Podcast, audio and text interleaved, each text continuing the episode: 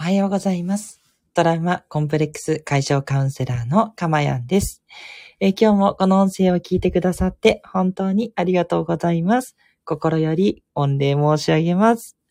はい。ということでですね、えー今日この音声を収録しているのは2022年1月21日の6時30分を過ぎたあたりとなっております。ね、皆様いかがお過ごしでしょうか？ね、ええっ、と、今日からですね、えっ、と、東京は、えっ、と、マンボウの適用ということで、えどうもですね、また飲食店が、えっ、と、21時までということで制限されてしまうようです。ですのでね、あの、夜遅くご飯食べられる方はね、十分注意していただければと思います。ね、またね、えー感染の方はね、十分気をつけていきたいところではあるんですけれども、ね、なるべく、その平常の穏やかな気持ちで過ごせるっていうようなね、えーことをね、意識していただいて、なんでしょう。あのーまあ、どうしてもね、気分がちょっと落ち込むっていうことがね、コロナで多くはなってしまうんですけど、それをね、こう、カバーできることがないかなって、ね、絶対そういったことが見つかっていくと思いますので、え、そういったことをして、こう、うまくね、えー平常で過ごせるようになることを心よりお祈りしております。ね、その一助としてね、この音声も使っていただけたら、こんなに嬉しいことはないです。本当にいつも多くの方から励ましをいただいております。ありがとうございます。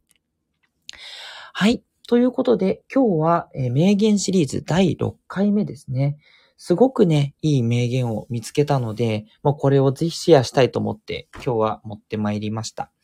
で、えーゲーテですね。知ってる方も多いと思いますが、ドイツのね、詩人の方でいらっしゃいますけれども、えーこちらの方の、えー名言を持ってきました。で、タイトルはですね、現在の姿ではなく、あるべき姿を見て接すると書かせていただいたんですけど、これちょっと長いので短くしていまして、まず、あの、おそらく原文と思われるもの、元となっている文章の方をお伝えしていきます。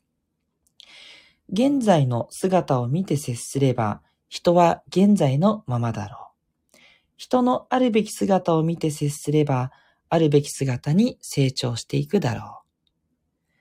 う。もう一度復唱しますね。現在の姿を見て接すれば、人は現在のままだろう。人のあるべき姿を見て接すれば、あるべき姿に成長していくだろう。はい。ということでね、これ、まあ、当たり前だっていうふうに思う人もいるでしょうし、あ、そういうふうに見ればいいのかっていうふうにね、思った方もいるんじゃないかなと思って、こう私のイメージ的には、これ結構両者ありそうだなって思います。ね、すごくね、いい名言だと思っていて、まあ、特に子育てをしている方とか、あと部下を育てている方ですね。もちろんね、どなたにもね、どんな人間関係にも使える言葉なんですけど、まあ、特にその、えー育成をね、されている方においては、もう、これをね、えーやらずべくして何をやるのっていうぐらいのね、すごくいい名言だと思っております。ついぞね、やっぱりこう私たちってこう現在に振り回されちゃうというかね、出てきてるこう状態にこう引っ張られちゃうっていうとこあると思うんですよね。あの、現在の姿を見て要は接してしまうっていうことがあると思うんです。なんかこう嫌なこと言われたら、なんでこの人こんな嫌なこと言うんだろうってやっぱなりますよね。まあ、それがね、まあ、人間として人間らしい反応だとは思うんですけど、なんかそれをこう見てしまうと憎しみにやっぱりなってしまうっていう部分もあって、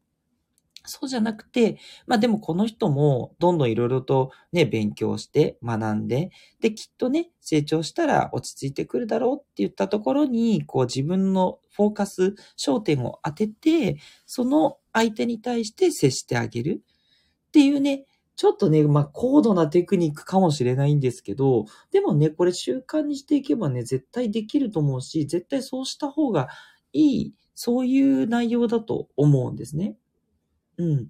で、それをね、えーやっていくために、まあどうしたらいいかっていう、あとヒントをね、ちょっと私からお伝えしたいと思うんですけど、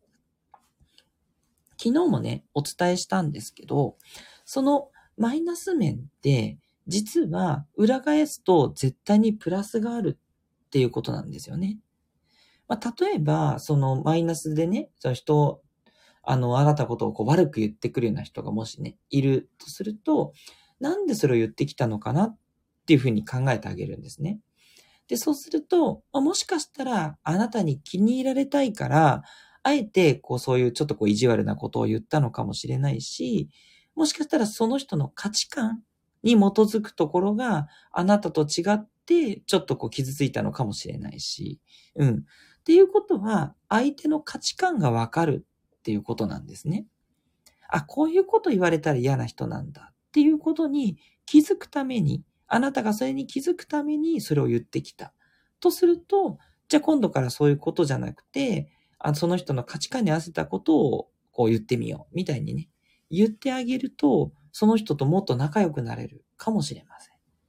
ん。ね。っていう感じで、一旦ね、プラスとマイナスと両方を出し切ってあげるっていうね、えことをしてあげると、あるべき姿を見やすくなると思います。すべての事象というのは、いいとか悪いとかっていうのは、出し切ると実はないんですね。一見ね、あの、いいことしかないとか、悪いことしかないっていうふうに思うと思うんですけど、ただ、そこっていうのは、え自分がそういうふうにこう解釈してるだけでして、その起こっていること自体にはいいも悪いもないっていうところにね、気づいていただけると、その方のあるべき姿って言ったところを見やすくなると思うんですね。まあそうですね。例えば、こう、何回言ってもこう言うことを聞かない子供がいたときに、そこにフォーカスしちゃうと、この子は言うこと聞かないから怒んなきゃいけないとか、この子は言うこと聞かないからもう本当にこうもうどうしようもないって思っちゃうじゃないですか。でも、どうしようもないって思って接すると、やっぱどうしようもない子供になってしまうかもしれないっていうリスクがあるんですね。だからどうしようもないけど、でもそのどうしようもなさがきっとその子の成長につながる。だからそれが解消されていったら、きっと、こう、いい、ね、青年になっていくだろうな。まあ当然いい青年になっていくわけじゃないですか。ね。大人になってまで、やだやだなんて言ってる人は多分少数なので まあ言っててもね、いつかはなくなっていきますから、そういうふうにね、あるべき姿を見る。まあ、つまりその子の、こうなんだろうな、成長を深く信じてあげるっていうことですよね。いや、そうは言っても難しいですっていう人は、さっき申し上げた、その、わーってなっちゃうっていうことの、プラスは何だろうっていうことですよね。そこにね、すごい強いその子の信念とかがあるのかもしれないし。嫌だって言ってることは、じゃあそれをやめたいのか、本当はそれをこう続けたいんだけど、しんどい。そこをじゃあ乗り越えるために何かをしてあげた方がいいのかとか。まあ、いろいろなね、あの、ケースがあるので、それは、あの、考えていく必要があるわけなんですけど、ただ、あの、いずれにしても、そこだけじゃなくて、じゃそれを乗り越えた先に、こうなるだろうから、そのために、えー、一緒に協力してあげよう。ね。っていうことができると思うんですね。そうすると、もうちょっとね、子供に対する教育も、こう長期的な視点でね、先を見越して今親として何をすべきかっていう点にフォーカスできると思うんです。